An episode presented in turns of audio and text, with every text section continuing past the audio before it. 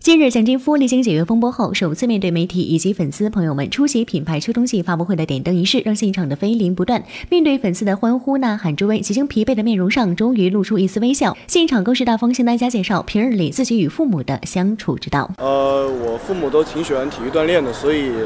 只要是回到长沙，虽然到冬天天气冷，但是还是会陪他们去山里面跑步，啊，去锻炼身体，然后回去洗个澡，再吃个饭，觉得特别幸福。